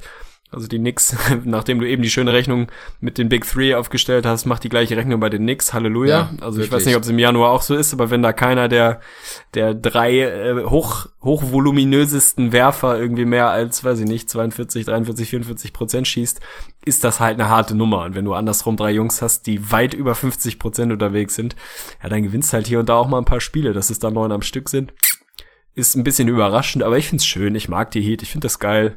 Dragic, ich bin auf Dragic Island, wobei das kannst du nicht, das ist Waiters Island, das darf man nicht sagen, aber ich bin absoluter Dragon-Fan, von daher, ich find's geil. Übrigens auch nochmal Shoutout an Madhead kurz nochmal. Der hat keine Frage gestellt, aber wirklich einen sehr geilen One-Liner wirklich rausgehauen. Unter unserem Post, dass Dion Waiters Spieler der Woche geworden ist, hat er einfach drunter geschrieben, die Wait halt. Stark. Schön mit einem Tee gefällt. natürlich. Also hat mir sehr, sehr gut gefallen. Musste ich ein bisschen schmunzeln.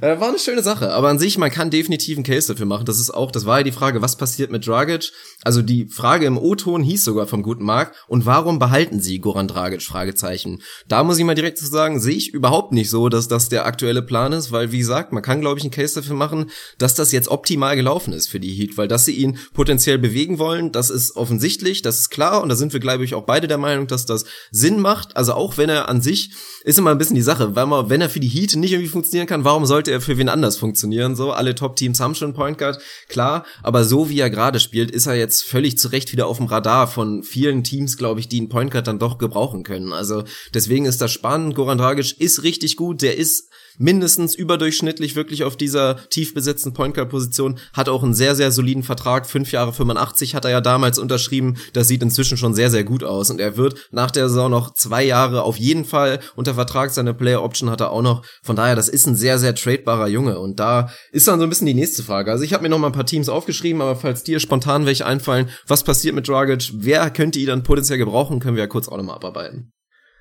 Muss man mal durchgehen, die Kandidaten. Es gibt natürlich, obwohl die Position sehr, sehr tief ist, hier und da Teams, die ihn gebrauchen können. Ich will die Trash-Teams ausblenden, weil ich nicht möchte, dass er da landet. Also auch wenn man für die einen Case machen kann. Ich möchte ihn da nicht sehen. Natürlich gucken einen irgendwie die Magic an, die da mit Alfred Payton immer noch nicht so hundertprozentig glücklich sind. Mich gucken irgendwo auch die Knicks an, die einen vernünftigen Point Guard gebrauchen können. Ganz klar. Die werden jetzt auch nicht mit Derrick Rose in die nächsten zehn Jahre gehen, vermutlich. Der wird den Free Agent Markt testen und schauen, was da passiert.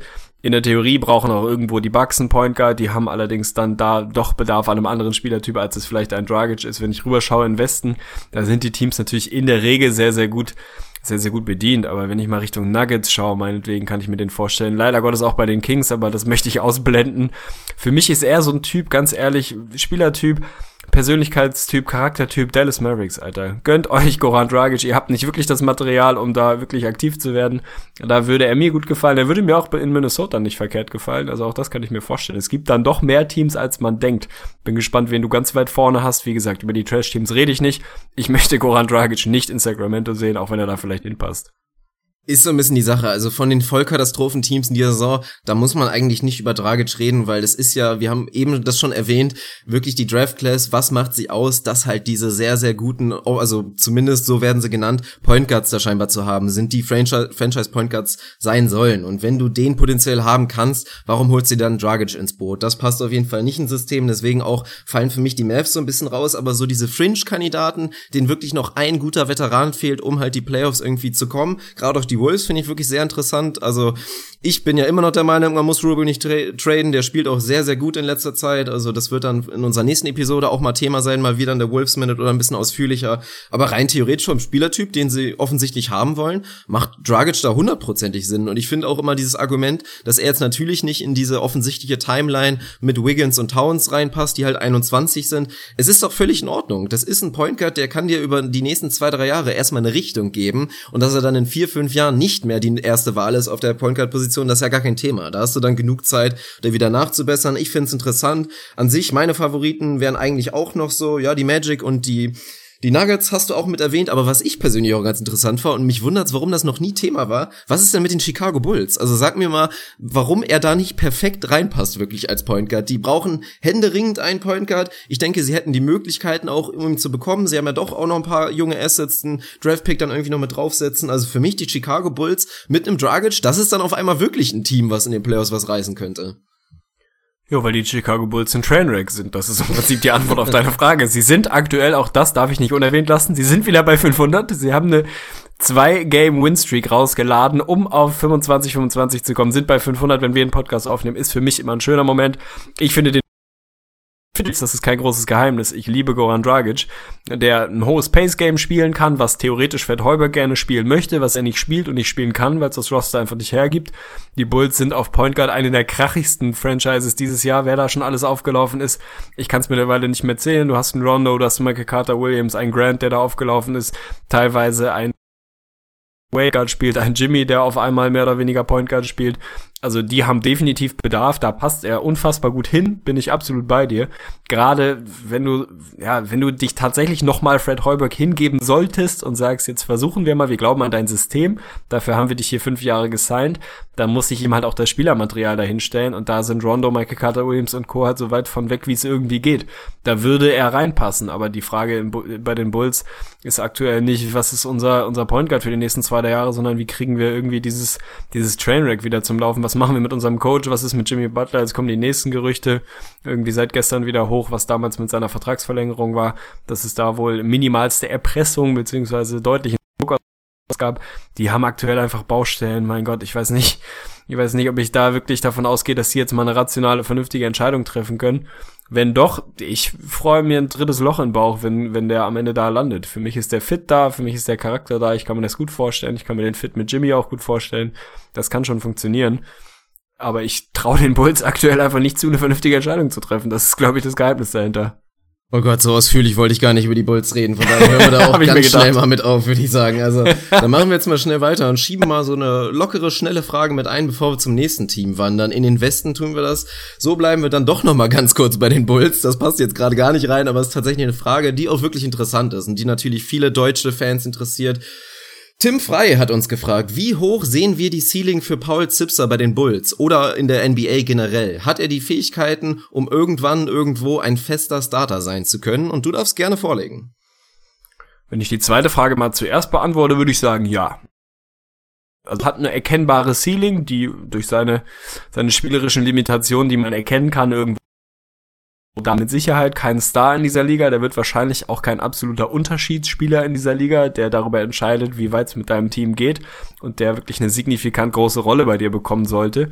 Aber ich habe da nie einen Hehl draus gemacht, seit er da relevante Minuten bekommt, dass mir das gut gefällt, was er irgendwann macht. Der hat einen Basketball-IQ, der ist relativ kontrolliert, macht relativ wenig Fehler, hat natürlich noch seine Schwächen, sein Wurf ist ein bisschen shaky hier und da, die Defense ist nicht elitär, aber die ist vernünftig, der ist immer aufmerksam dabei, ist mit Effort dabei, ist jemand, der einfach gut in so ein Teamgefüge passt, der von der Persönlichkeit, vom Charakter einen sehr, sehr aufgeräumten Eindruck macht.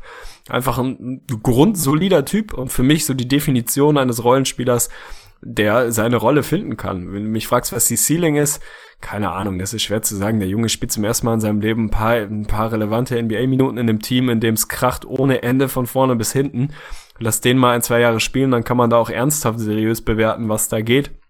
Aber ich, also Stand heute, wenn ich mich heute entscheiden muss, die Sample Size ist mir einfach zu klein, um da wirklich eine ernsthafte Aussage zu treffen.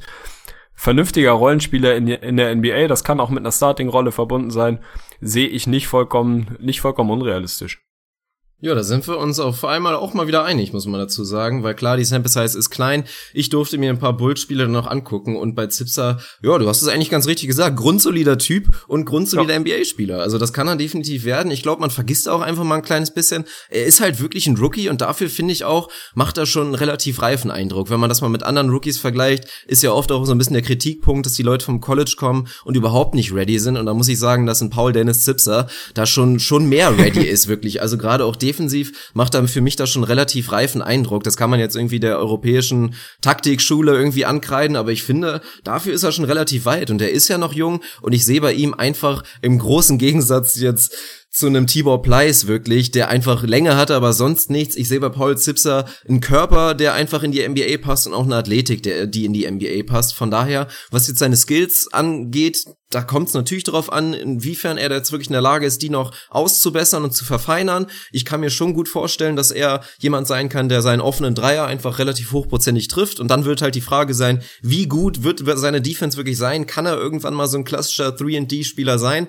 Dann ist er für mich auch wirklich so ein ja, Low-End-Starter. Ich glaube jetzt nicht, dass es viel mehr drüber hinausgeht. Also dafür gibt's aktuell einfach keinen Anlass. Und ansonsten, was seine offensiven Limitationen gerade angeht, muss ich sagen, da gibt, sehe ich viel, was sich darauf zurückführen würde, dass da einfach das Selbstbewusstsein noch nicht da ist. Also man merkt wirklich bei ihm, wie bei kaum anderen, dass er einfach immer, man merkt, da rattert's oben im Kopf. Also dass er immer überlegt, so, oh, kann ich den Wurf jetzt nehmen? Darf ich das? Oder swing ich den Ball jetzt nochmal kurz rüber? Und wenn er da irgendwann mal so weit ist zu sagen, hier, ich bin einfach, ich habe Eier in der Hose und ich nehme die Würfe einfach, weil ich's kann, dann glaube ich, kann er auch offensiv wirklich nochmal auf ein neues Level kommen. Also an sich, ja, die Zukunft ist, glaube ich, ist rosig, was es einfach nur daran angeht, dass er die nächsten Jahre in der NBA sein wird. Das wird er, glaube ich, schon sein. Und wie weit es dann letztendlich gehen kann, ja, das ist dann halt natürlich ein bisschen schwer, das so wirklich glasklar zu pro projizieren, projektizieren, was auch immer. Prognostizieren. ich, also, also unterschreibe ich, was du gesagt hast, wenn man sich mal anschaut, ohne dass ich jetzt einen direkten 1 zu 1 Vergleich aufmachen will.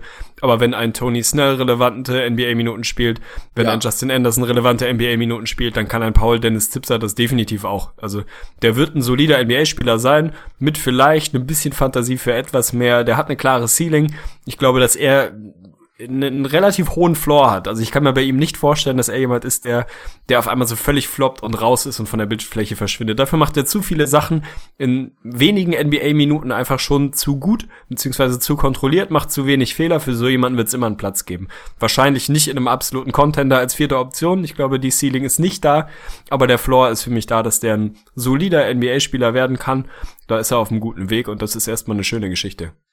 Ja, und wenn wir jetzt auch nochmal drüber sprechen, ob die Bulls vielleicht so die richtige Adresse sind oder wie es da weitergeht, würde ich eigentlich fast sagen, dass das ziemlich ideal gelaufen ist für ihn, ja, dass er bei den absolut. Bulls gelandet ist. Und dass er bei so einem Team wirklich mit vielen Veterans, von denen er natürlich lernen kann, also da hoffe ich auch mal, dass der Lockerroom dann doch hoffentlich irgendwie so intakt ist, dass er da auch sich wirklich ein paar Lessons da von einem Rondo vielleicht abholen konnte oder auch von einem Wade oder einem Butler. Das ist schon relativ optimal, weil klar, wenn Zipser jetzt irgendwie bei den Nets spielen würde, der wäre auch jetzt schon in der Lage, irgendwie 15 Punkte aufzulegen. Bloß das wäre halt völlig völlig das Falsche, weil wir haben drüber gesprochen, seine Rolle wird halt sein, irgendwann dann im Starting Lineup vielleicht mal oder selbst auch von in der Second Unit die dritte, vierte, vielleicht fünfte Option zu sein. Von daher muss er jetzt lernen, einfach die Würfe, die er dann letztendlich auch bekommt, die hochprozentig zu machen und dafür hat er gerade bei den Bulls eigentlich die optimale Voraussetzung, wenn die nicht so dysfunktional wären.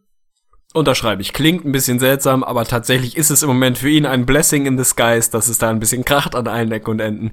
Er ist da einer der kleinen Nutznießer, die in die Rotation geflogen sind und sich die Minuten da jetzt verdient haben. Von daher, ich bin auch dafür. Bleib da, lern von und solange sie noch da sind. Also ich möchte nicht weiter über die Bulls reden. Können wir eine andere Frage machen?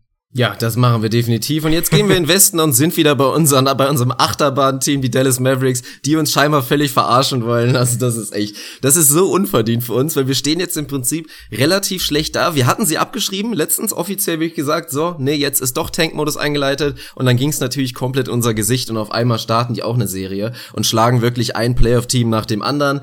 Das ist jetzt halt, wie gesagt, ein bisschen undankbar, weil eigentlich haben wir die ganze Zeit das Richtige gesagt, haben gesagt, die Dallas Mavericks sind so gut, dass sie eigentlich gewinnen müssten mit einem großen Aber und einem riesen Rattenschwanz. Aber dann haben wir eigentlich doch vielleicht irgendwie vermute, dass sie doch so vernünftig sind, Richtung Tanking zu gehen. Das sind sie nicht. Jetzt kommt auch noch die passende Frage dazu. Fangen wir erstmal mit dem Johannes Just an. Shoutout hat eine sehr, sehr lange Frage gestellt. Da muss ich, glaube ich, in Zukunft mal ein Limit stellen. Das ist schon ein halber Aufsatz hier.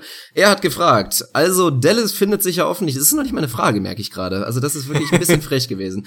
Also Dallas findet sich ja offensichtlich nach Siegen gegen die Cavs, San Antonio und Philly nicht mit dem Tanking-Modus ab. Sind die Playoffs auch realistisch drin oder seht ihr da ein anderes Team dominanter? Dann natürlich die Frage, ob Platz 8 und ein Erstrunden aus für Dallas was bringt. Aber für Nowitzki würden mich die Playoffs schon nochmal freuen und Cuban glaubt doch bestimmt, dass er irgendwann den Titel holt. Lachsmiley.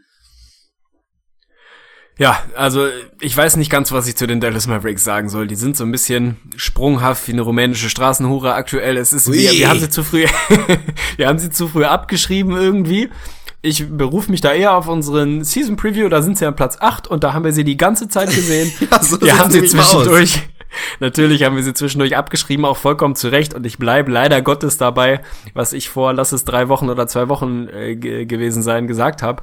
Für mich macht dieser Platz 8 für die Dallas Mavericks wenig bis gar keinen Sinn. In meiner Brust schlagen da ganz klar zwei Herzen. Das ist, das eine ist sozusagen die emotionale Hälfte meines Körpers, die sagt, bitte, bitte gib mir nochmal Dallas Mavericks, Dirk Nowitzki in den Playoffs und wenn es ein achter Platz ist und ein absolut massiver Sweep in Runde 1, vielleicht können sie sogar ein Spiel klauen und sie ein bisschen eng machen.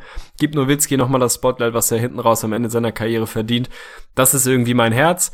Mein Kopf sagt, das macht keinen Sinn. Mein Kopf sagt, Stecker ziehen, seht zu, dass ihr auch für die mittelfristige Zukunft euch richtig positioniert und das ist ein guter Pick in einem potenziell sehr, sehr tiefen Draft. Die Mavs haben Probleme an allen Ecken und Enden im Roster, was die mittelfristige Zukunft angeht, haben verhältnismäßig wenig Assets, die du irgendwie traden kannst. Natürlich kannst du einen Bogut traden, natürlich könntest du potenziell auch einen Wesley Matthews traden, aber willst du das denn ernsthaft? Weiß ich nicht. Also, wenn du mich fragst, können die um die Playoffs mitspielen, würde ich jetzt aktuell wieder sagen, ja, theoretisch irgendwie schon. Es sind zweieinhalb Spiele. Und die Konkurrenz davor sind die Blazers, die Nuggets und die Kings. Ist jetzt nicht so, wovor man Angst haben muss. Aber finde ich es den richtigen Weg? Ganz ehrlich, wenn sich am Ende der Kopf durchsetzt, nein. Also für mich ist es zu wahrscheinlich, dass sie dann am Ende eben genau da landen, wo du nicht hingehörst, auf Platz 9, 10, 11, 2, 3 Spiele hinter Platz 8. Bringt dir überhaupt nichts. Du hast nochmal einen Run gestartet, hast die Playoffs nicht geschafft, kannst Nowitzki nicht nochmal einen Run geben. Also Run in Anführungsstrichen nochmal vier Playoff, vier, vielleicht maximal fünf Playoff-Spiele geben bist aber auch nicht so positioniert, dass du in der Lottery wirklich was Wertvolles, was richtig Wertvolles abgreifen kannst. Das ist doch scheiße. Das ist genau das In-Between-Ding, was du nicht haben willst in der Liga, was keiner, was keiner will, was alle vermeiden wollen. Aber wir haben drüber gesprochen, die Dallas Mavericks haben eine Siegermentalität, das ist einfach kein Tanking-Team, das ist kein Team, was irgendwie mittelfristig plant, das ist ein von Mark Cuban zum Siegen verdammtes Team mit einem extrem guten Coach, was wir auch jetzt wieder sehen, mal eben nebenbei, Shoutout an Ray Carlyle, der ist einfach ein überragender Coach. Jetzt bist du da wieder in der Verlosung. Wie gesagt, mein Herz findet's gut, mein Kopf sagt, scheiß Idee.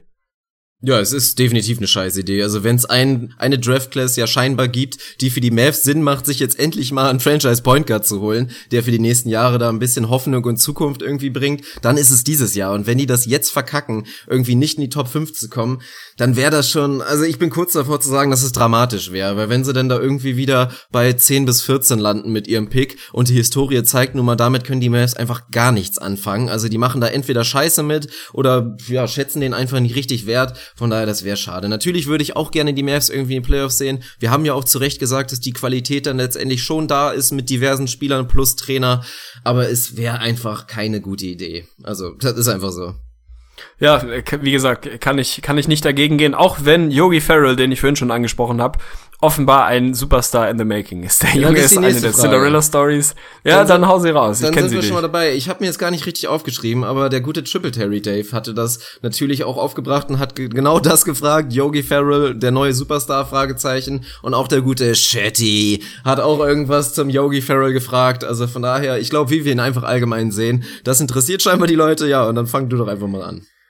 Da kann ich wirklich, wirklich wenig zu sagen. Dafür habe ich ganz ehrlich transparent nicht genug gesehen. Der hat Flashes für mich in dem, was ich gesehen habe, die natürlich irgendwie interessant aussehen und die aussehen, als wäre das ein Junge mit dem nötigen Drive, mit dem nötigen Selbstvertrauen, der sich nicht scheut, auch mal off the dribble einen Transition Dreier reinzuknallen. Da hast du bei den Mavs dann zumindest auf der Position, die das irgendwie können, macht für mich im ersten Impuls mal einen ganz guten Eindruck, aber mein Gott, das ist, wie viele Spiele hat er da gemacht? Eine Handvoll. Bei den Mavs läuft's aktuell, da haben schon ganz andere Leute innerhalb von einer Handvoll Spielen sehr, sehr gut ausgesehen, die sich am Ende als absoluter Bast rausgestellt haben. Ich habe ehrlich nicht genug gesehen, um zu sagen, was ist die Ceiling von dem Jungen. Ich weiß nicht, ob du ein bisschen mehr mitbekommen hast.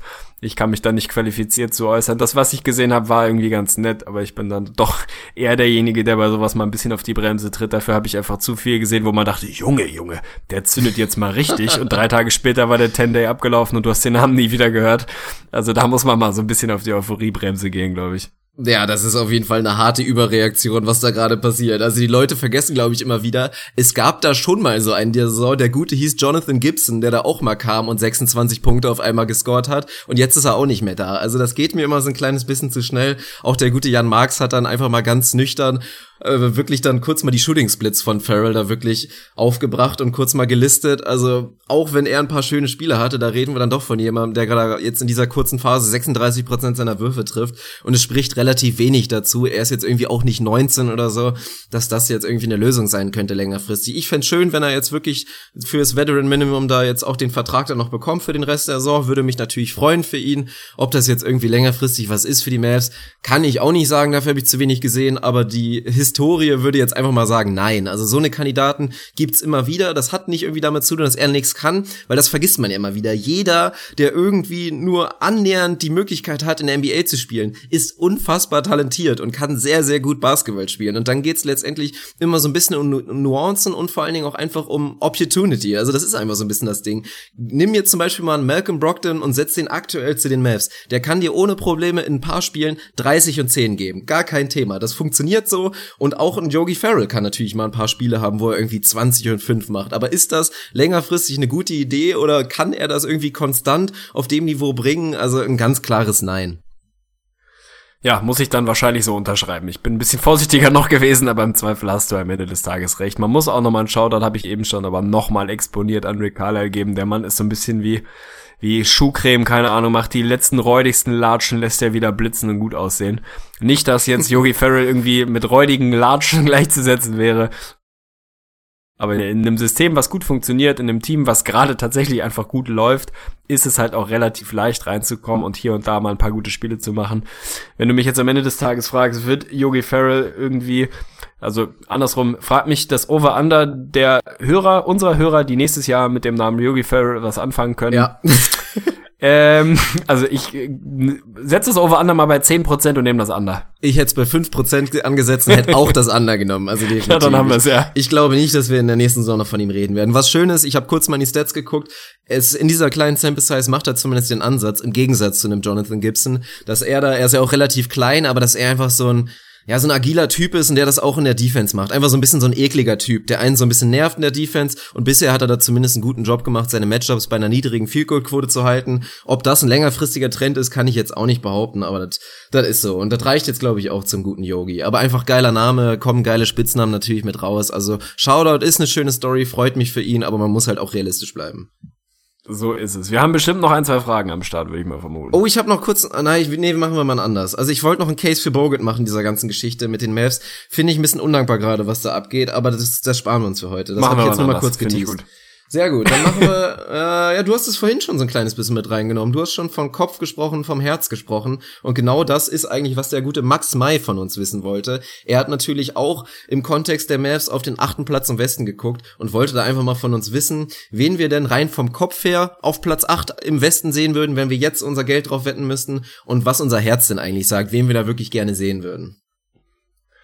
Da werden wir uns wahrscheinlich massiv doppeln, kann ich mir vorstellen. Ich bin mir noch gar nicht so sicher. Also ich höre die Frage jetzt auch alle jetzt gerade zum ersten Mal, muss man mal fairerweise dazu sagen. Das wird hier so eine Live-Impro-Geschichte. Also mein Herz ist, glaube ich, kein großes Geheimnis. Mein Herz sagt irgendwo Dallas Mavericks, habe ich eben schon gesagt. Mein Herz sagt natürlich auch irgendwo Timberwolves. Mein Herz sagt auch Denver Nuggets, denen ich einfach gerne zuschaue, weil Nikola, Nikola Jokic einfach eine Legende ist. Für mich jetzt schon Instant Hall of Fame Lock. Das ist einfach ein geiler Oh Typ. Gott. Dem gucke ich verdammt gern. Dem gucke ich verdammt gern zu. Was mein Kopf sagt, ich bin mir nicht ganz sicher. Also eigentlich sagt mein Kopf ganz ehrlich Portland, weil die dann doch minimal mehr Qualität haben als der Rest, auch wenn die Defense atrocious ist. Das Wort, finde ich, Shoutout an Draymond Green, muss man öfter benutzen, ist einfach ein geiles Wort. Muss man auch in die Anglizismen mit reinnehmen. Ich kann mir vorstellen, dass die es jetzt wieder schaffen, mal so drei, vier Wochen so leicht über 500er Basketball zu spielen und dann bist du da halt super schnell drin. Denn ganz ehrlich, die Records sind da einfach eine Katastrophe. Die Nuggets haben wieder zwei in Folge verloren, hatten eigentlich eine ganz gute Phase. Die Kings sind die Kings, über die möchte ich nicht reden. Die Mavs habe ich eben schon gesagt, macht keinen Sinn und sehe ich dann auch nicht gut genug. Dann wird sich hier und da noch jemand verletzen und dann reicht's halt nicht. Die Wolves sind für mich so ein bisschen das Dark Horse. Ich bin bei den Pelicans ja einigermaßen hoch investiert. Die haben jetzt drei in Folge verloren und sehen scheiße aus. Also auch das hat nicht so wahnsinnig gut geklappt. Wenn ich mich festnageln lassen muss, würde ich sagen, mein Kopf sagt Portland, mein Herz sagt Denver. Ja, ja, ja, das gefällt mir aber gar nicht, was dein Kopf da sagt. Also da ist mein Herz, glaube ich, einfach schon zu dominant, dass das im Kopf gar nicht zugelassen wird, dass die das irgendwie hinbekommen. Auch wenn natürlich die letzte Saison und ansonsten noch relativ viel dafür sprechen würde, rein vom Talentfaktor. Aber ich muss sagen, also erstmal, die Frage ist relativ unmöglich zu beantworten, weil alle dieser genannten Teams könnten jetzt natürlich mit der Trade Deadline dann noch Moves machen, also die sie entweder komplett nach unten bringen oder dann irgendwie noch mehr in die Conversation um Platz 8. Von daher, was letztendlich passiert, deswegen ist es schwierig. Ich würde aktuell nicht also drauf wetten wollen. Mein Geld würde definitiv in der Tasche bleiben. Wenn wir jetzt sagen, die Kader bleiben auf jeden Fall so zusammen bei allen Teams, dann ist Herz und Kopf für mich gleich. Dann bin wäre ich relativ überzeugt davon, dass die Wolves das tatsächlich noch hinbekommen. Finde ich geil. Hat mich auch nicht wahnsinnig überrascht, ehrlich gesagt. Die sind natürlich ein Team, was es im Tank hat. Über das Netrating haben wir immer mal gesprochen. Da sind sie nicht so wahnsinnig schlecht unterwegs. Wenn du das zu Rate ziehst, sind sie sogar knapp vor Denver das achtbeste Team im Westen, wenn man das so sagen will. Also die haben Argumente auf ihrer Seite. Sie sind nicht ewig weit weg. Mag schon sein. Ich möchte mal einen Shoutout an Mark Kreisel verteilen, mit dem ich eine Blazers-Wette offen habe, der gesagt hat, Portland landet am Ende der Saison mindestens auf Platz 6. Dann gewinnt er die Wette. Ich habe gesagt, sieben oder schlechter. Er möchte schon mal sagen, nicht das Ding habe ich gewonnen. Ja, schade, Marc.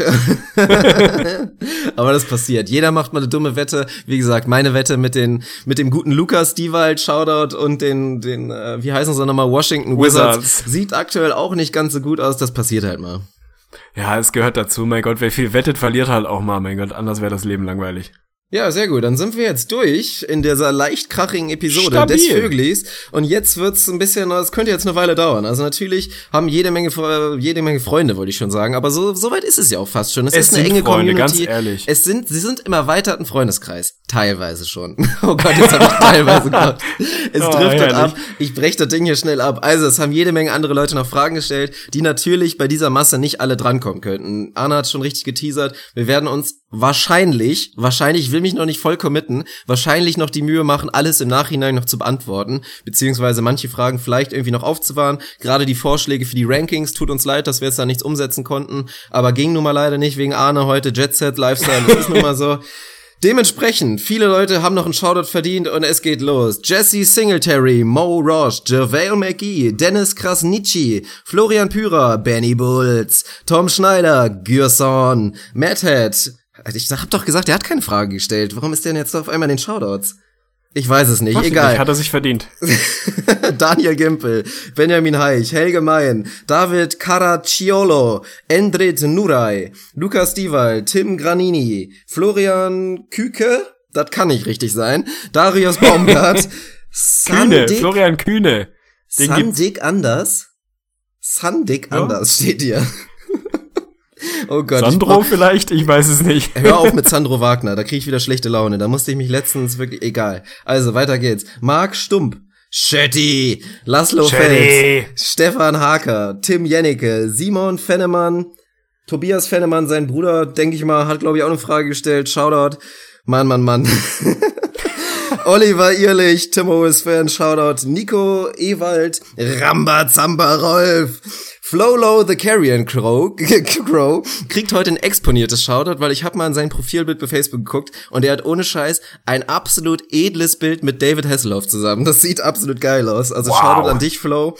Und das letzte Shoutout in der Liste bekommt Thomas Ritter. Also ihr merkt, die Army ist so strong wie noch nie. Es wird, glaube ich, immer weiter eskalieren. Von daher, ich brauche einen Assistenten. Bewerbt euch bitte bei mir, da würdet ihr mir auch nie was abnehmen. Finde ich sensationell. Bewerbungen an jobs at staudemeierpodcast.de, die werden dann irgendwo im Nirvana versandt und ihr werdet nie wieder von uns hören. Aber massives Shoutout. Einfach sensationell, dass da so viele Fragen kommen. Das mittlerweile, und das möchte ich hier nochmal betonen, die meisten, beziehungsweise ein Teil von euch, die meisten stimmt einfach absolut nicht, aber ein Teil von euch sich einen Spitznamen angeeignet hat, den wir hier mit raushauen dürfen. Ihr merkt, wenn man wie der Schötti da vorne weggeht und sich einen geilen Nickname organisiert, dann kriegt man hier nochmal doppeltes Shoutout. Also gönnt euch, nehmt irgendwie ein lustiges Wortspiel mit eurem Namen. Wenn ihr irgendwas habt, wie wir euch hier outschauten dürfen. Oh Gott, outschauten, shoutouten. Ach komm, was soll der Geiz? Ich melde mich ab. Also sucht euch einen Nickname aus, lasst ihn uns wissen, dann geht's hier nochmal richtig rund. Ansonsten bedanke ich mich bei dir für eine hervorragende Ausgabe des vierten Vöglis und wir schnacken die Tage mit Episode 107, lass mich lügen, 107 glaube ich ist es. Ja.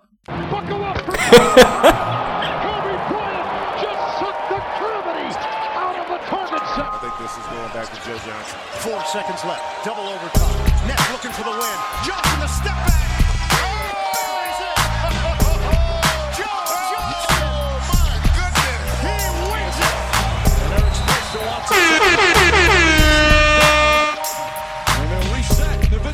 Krieg mal deine Finger in den Griff, ey. Ins Gesicht von Staudemeyer.